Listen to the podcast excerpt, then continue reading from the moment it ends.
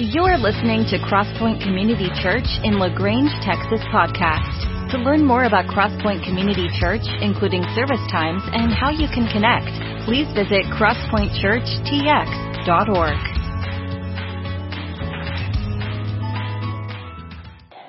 Hey, this year earlier, there was a social media giant formerly known as Twitter was bought out, as you know, and it is now called X which was one of the changes. It's actually been several changes that have been made to the social media giant, and you're like, why in the world is Pastor Chris talking about Twitter, now known as X?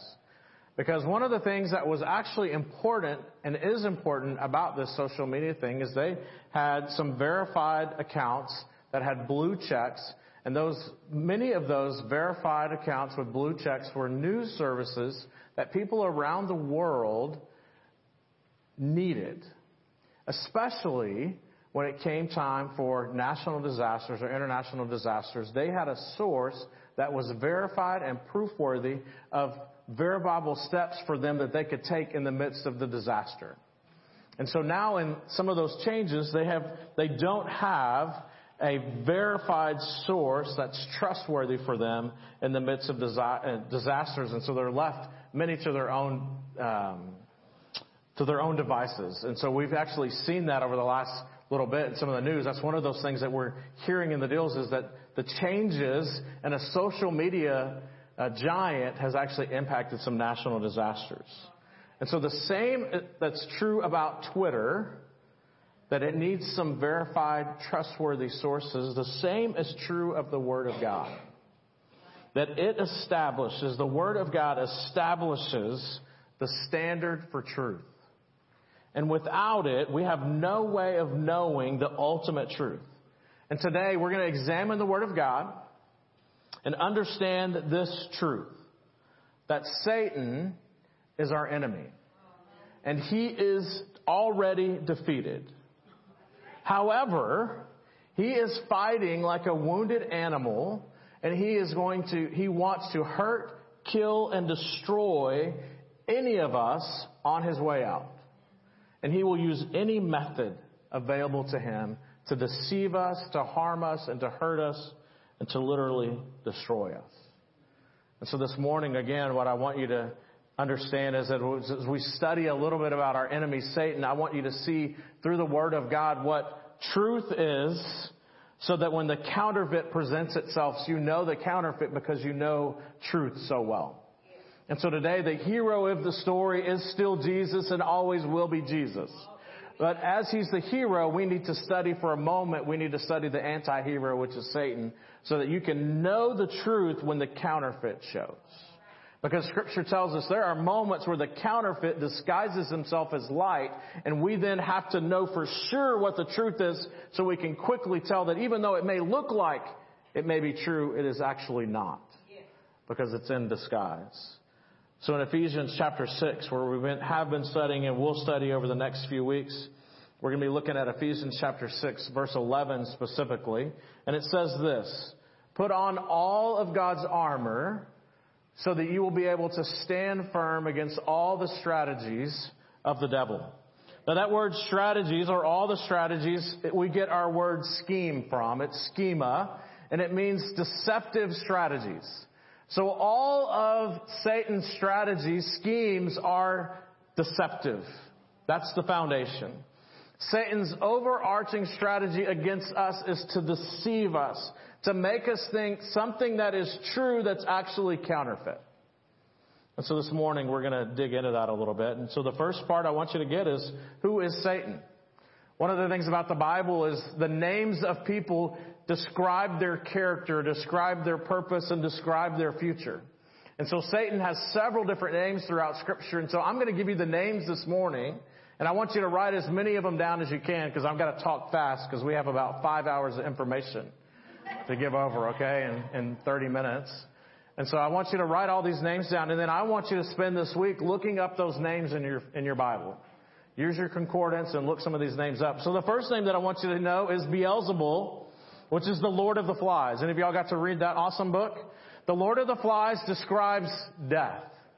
So he is the Lord of death.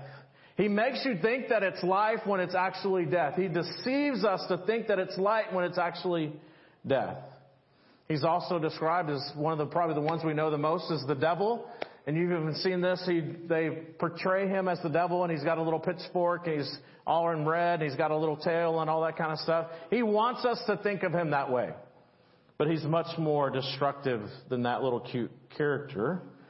He's also, we see that he's also the serpent. We see that in Genesis chapter 3 that he takes on the character and personality of the serpent and destroys the family, destroys the family of Adam and Eve. He's also known as the Great Dragon. And we see this portrayed on a lot of medieval um, literature and art. So if you got to read the Knights of the Round Table and all those different kind of things, what are they doing? They're fighting against a dragon. And so that's spiritual warfare. They're, they're talking about spiritual warfare in those, in that wonderful stuff you didn't want to read in high school. Because it's a description of the great dragon, the deceiver. He's also known as the prince of the power of the air. In other words, that for a time in history, he has been given authority in special moments and in times and seasons. He's been given authority here to wreak havoc. And we'll find out a little bit about how he does that. He's also known as the God of this age, the little g of this age. In other words, anytime that we are disobedient, and we sin, we have given over to the God of this age. He's the little g. We've been deceived for a moment that what he offers is actually brings worth and value and adds to our identity. So we give authority and permission to the God of this age instead of the God of all eternity. That's why he's known as that. He's also known as the evil one. He's known as the prince of demons. He's known as the accuser. I think this is the one that we probably see and think of the most when we think of Satan because we've probably experienced where if you're a child of God, he whispers to you accusations.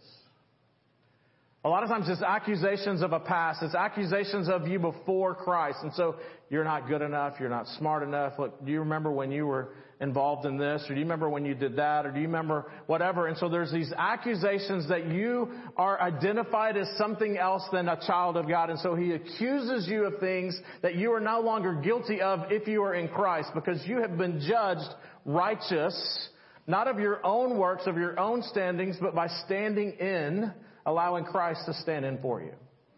So Christ has been judged for you, so you can't be accused of anything anymore because you stand righteous before God. But we still receive those accusations and live out of those accusations. He's also known as a tempter, but there's moments where he tempts us with those things that only you and I can be tempted with. Each one of us are unique and he knows our weaknesses and he knows when to tempt us and so he does it perfectly. He's had lots of practice in tempting.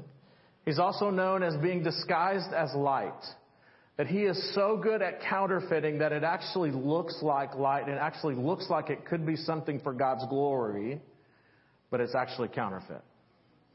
That's how much we need to be aware of what the truth is. So when the counterfeit that actually looks like light is disguised in that way, we can see quickly that it's not. Then also, he's obviously known as a deceiver. That's his schemes as a deceiver. Satan has already been defeated, but he's going to fight like a wounded animal to kill, steal, and destroy anyone in his way out. And he will do anything in his power to deceive us to think that something is true when it's actually counterfeit. And so this morning, my hope is as we get to know his character, we get to know his agenda, and we get to know his strategies, we can know the truth so we can point out the counterfeit. So we know who he is, we know his character, so his agenda. His agenda is actually, he's working on the same things that God is doing.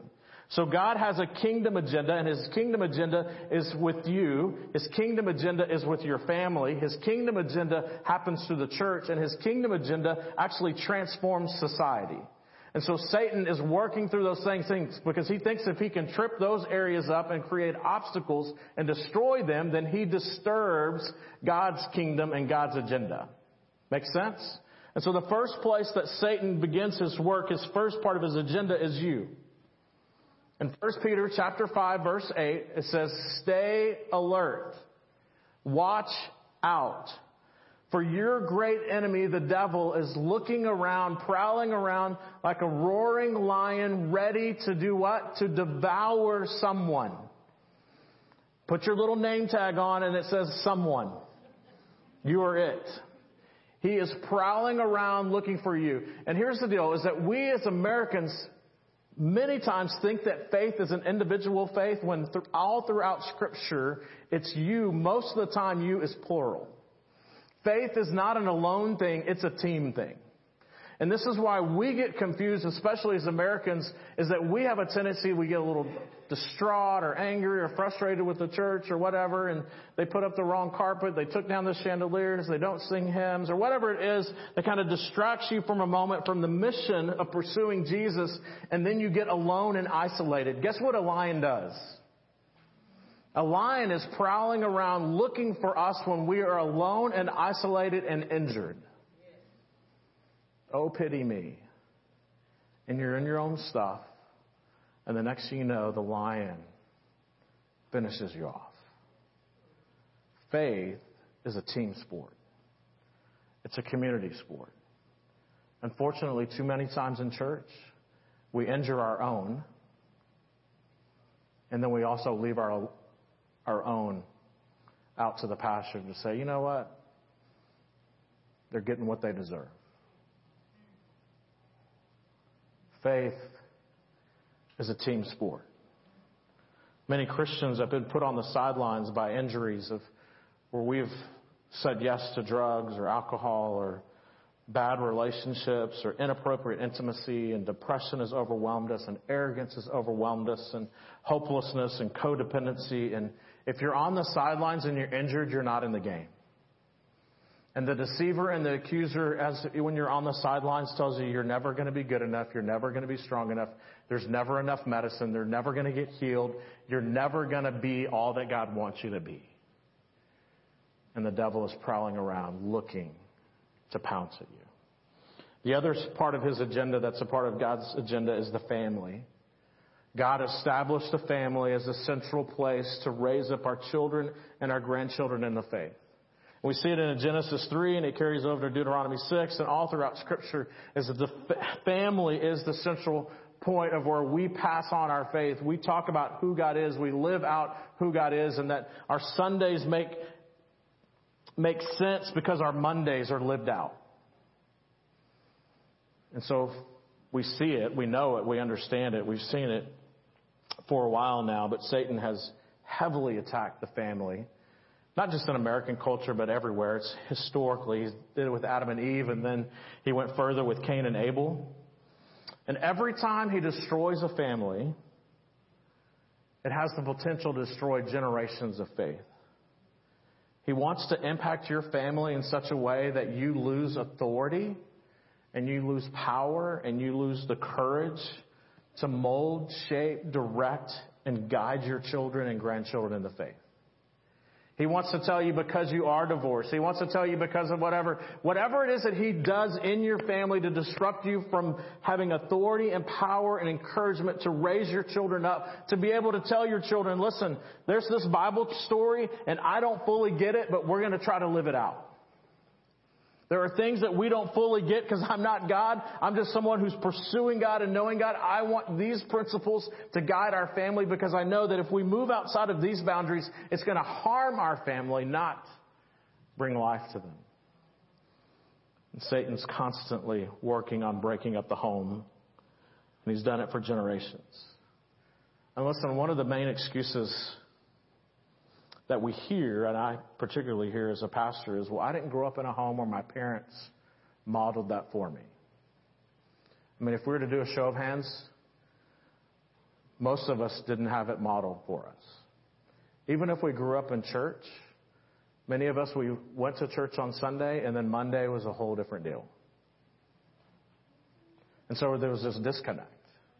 And so is it any wonder that this last generation, my generation and, and since that people have been walking away or even running away from the church because what we said we believed and were learning on Sunday wasn't matching up with our Mondays. And so there's a huge disconnect that happened there. And so, listen, we, we know this truth and understand this truth and realize that most of us didn't grow up in homes where this was modeled, or this was shaped. And so we have resources for you. If you go to our website and um, there's a page on there that says Home Point and there's resources for every single one of you, no matter what season of life that you're in, that will help you have an impact in your faith in home. And so there's literally thousands of resources on our webpage and the number one thing that people click on our webpage is home point stuff, knowing how can I be a better parent? How can I be a better grandparent? How can I talk to my kids about the different things? How can I talk to my grandparent, grandkids about the different things? Because we don't live in the leave it to beaver world anymore. That's long gone. And we're not probably ever going to go back. Good and bad. So we as Christians cannot check our brains at the door of faith and not deal with real life things that scripture answers. And so we have to know the truth so we can counter the counterfeit.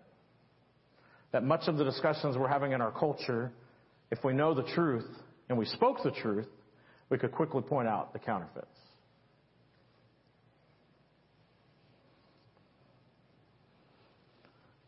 The next part of his agenda is the church. He does this by exploiting and manipulating personality weaknesses and different things, and mostly it has to do with our preferences. That he tries to distract us from the mission of God, which is to point people to Jesus, and he gets us focused on our preferences. Whether that's like, hey man, I wish we had this for the kids ministry or this for the student ministry. Man, we really need black carpet, not gray carpet. And we should have, you know, I mean, all these different preferences that we have that, that are preferences and not scriptural that distract us from the mission of God. And here at Crosspoint, our mission is really simple. Point people to Jesus. In every single way and in every single area, I want to point people to Jesus because He is the solution to everything. And I know that sounds simple, but if you are pointed to Jesus, He'll change your finances. If you get pointed to Jesus, He'll actually change your physical health. If you get pointed to Jesus, He will change. I mean, you just start looking at all these things. It will transform your life. The problem is, is that we have a tendency to silo our faith in what we say, God, you can get into this parts of my life, but not all of it. And so He's partial master, but He's not Lord and master over every area. But whenever you allow Him to do that, it transforms your life, and we get off of focus off our preferences and on the mission of God. Satan wants to create disunity in his church because he knows that if he can keep us from a church of fully moving forward with power and authority and encouragement, that we're off of our full function. Look at this in Ephesians chapter 4, verses 2 and 4. It says this, Always be humble and gentle. Be patient with each other. That's hard, isn't it? Look at the person next to you and say, I'm really trying to be patient with you. Good. Now, really believe that and mean it when you say it, okay? Because here's why. Making allowance for each other's faults because of your love. In other words, the person next to you sometimes, they may annoy you because they're human. And they may annoy you if it's your spouse. You know why they annoy you, right? But the person next to you may annoy you, and part of it is, is because we don't fully understand their story and the season of where they're at. And so maybe some of the things that they say, some of the things they do, some of the things they're thinking are because of where they're at in their story.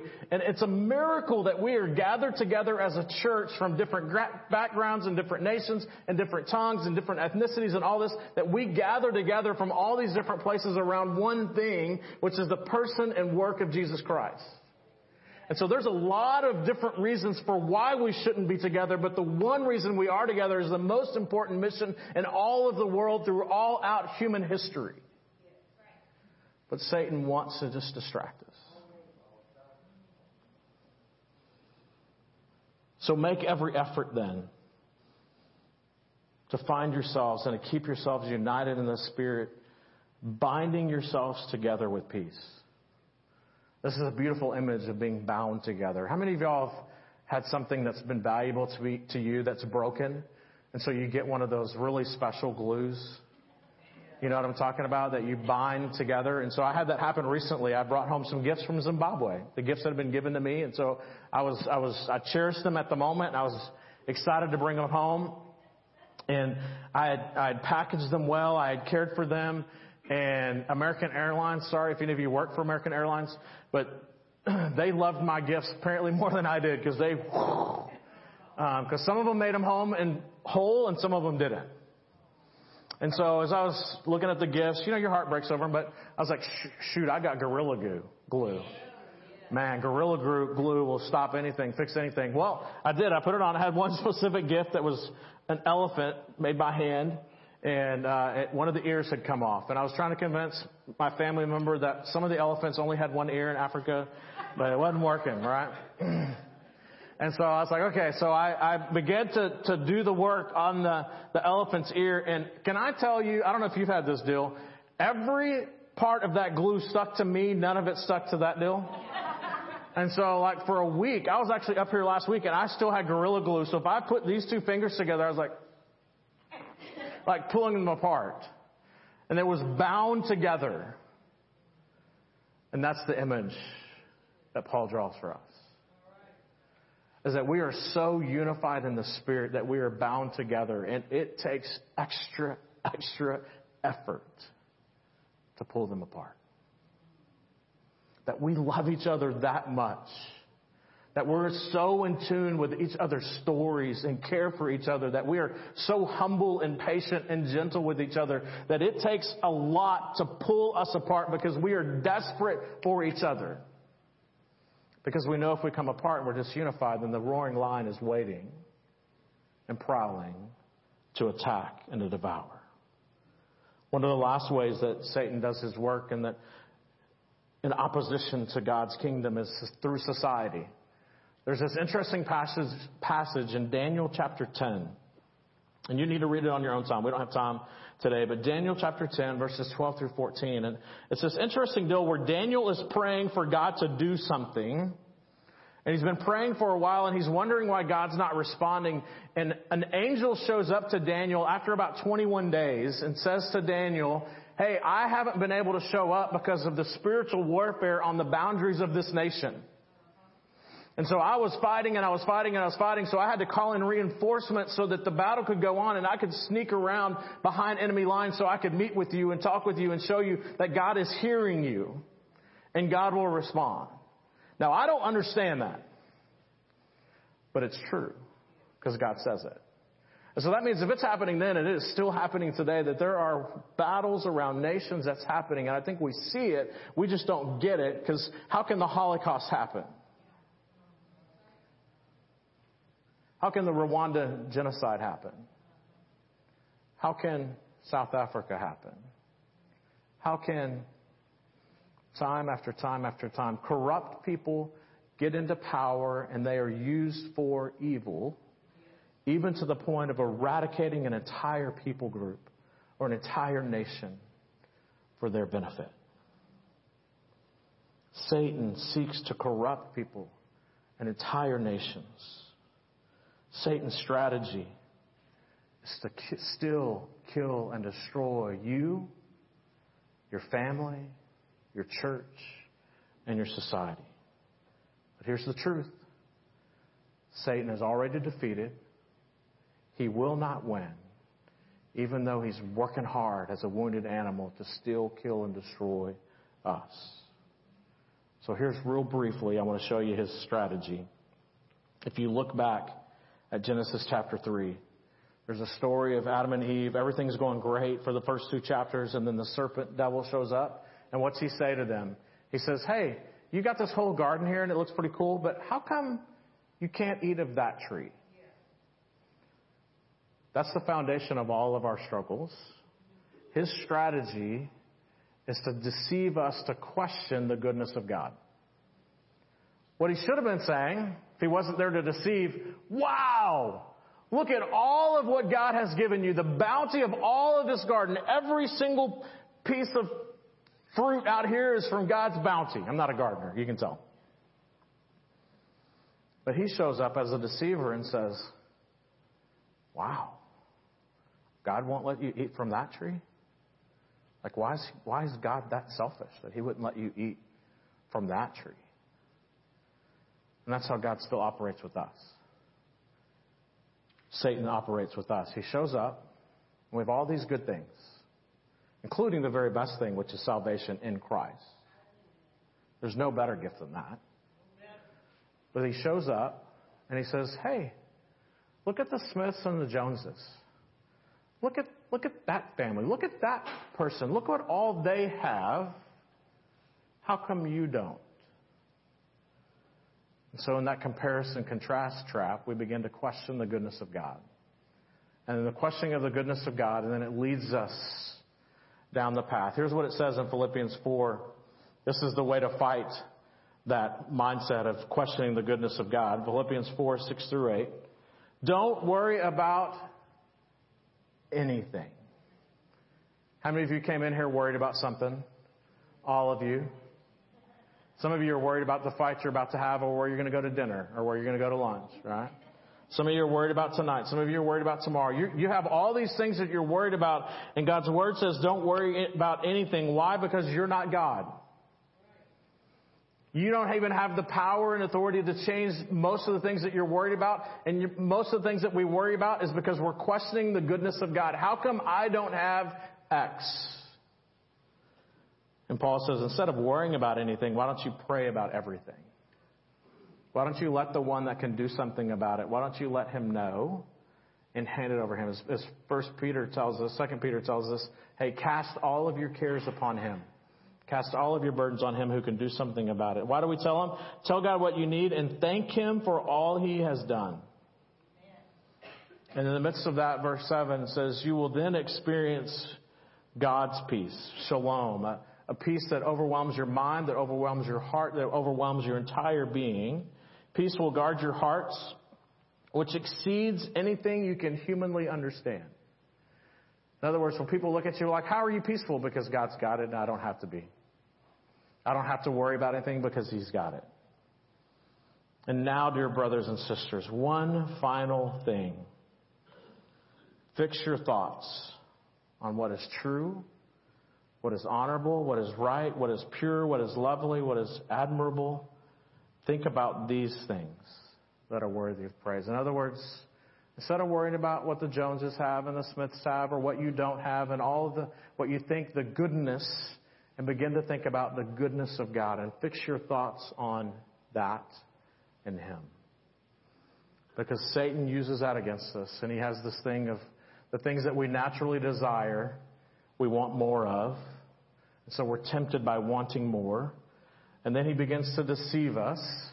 And when he moves to deception, he uses these things called fishing lures. Any of y'all, any of y'all are fishermen? Or good fishermen?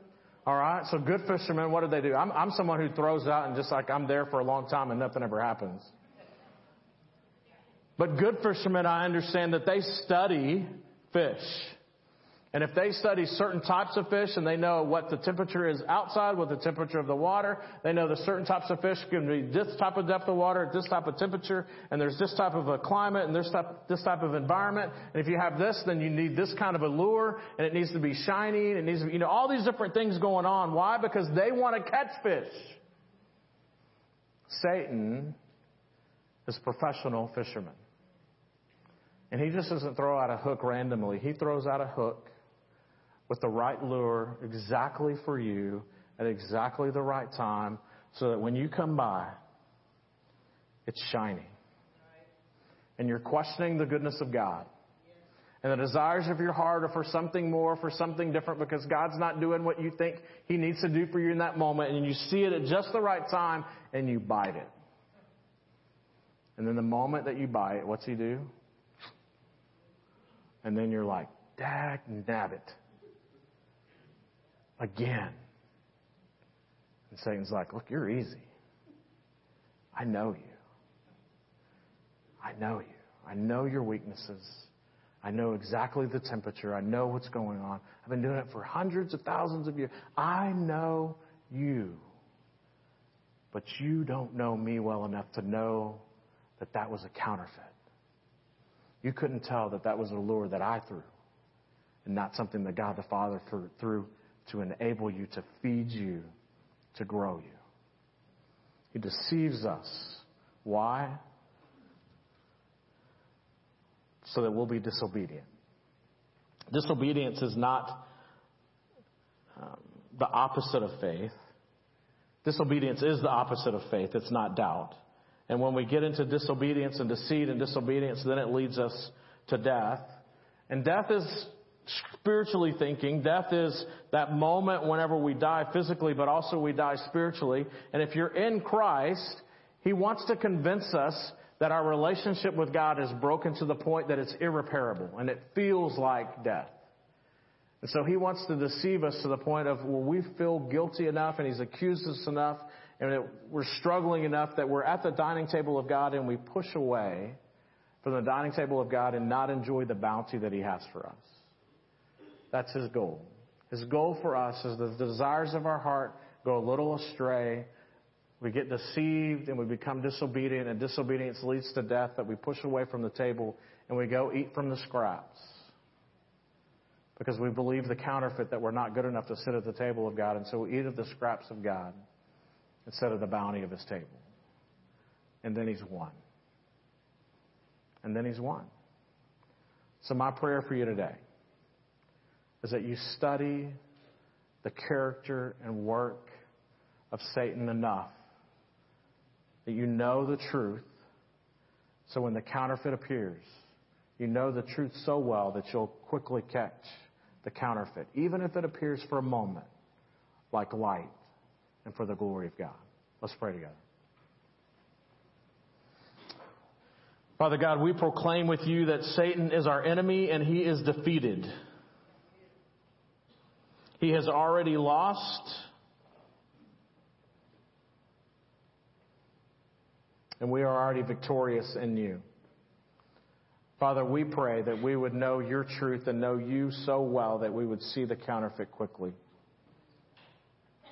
And with the lures of deception that Satan throws in the water before us, that we are not distracted or deceived by them, but we swim right by them but Father, we know that your desire for us is to sit at your table and to dine with you and to be in the table of God in the presence of our enemies and to in the dine in the presence of our enemies and to feel safe and secure in your presence. And to not feel and to not believe the untruth that we're not worthy to dine at your table. As your children, you have called us by name and you have sat us at a table, at your table, with our nameplates for all eternity. Every time the dinner bell rings, we can run to our spot at the table and enjoy fellowship and food with you. It's in your son's name that we pray. Amen. As we continue our time together, we're about to sing a song, and as we stand for that, don't be forgetful of the fact that there are places around here that you can continue that to respond to God's word. There's a cross in the back. You can write some notes and put that on the cross. There's candles back here you can light and think about prayer and different ways that God's speaking to you, and then also communion to be reminded that we're victorious in Christ. And that we're victorious in Christ because of the death, burial, and resurrection of what happened on the cross, the victory that was won in the cross. Thank you for joining us for the Crosspoint Community Church podcast. It is our prayer that this message was encouraging to you as you follow Jesus. For more about Crosspoint Community Church, you can find us online at crosspointchurchtx.org. Have a great week.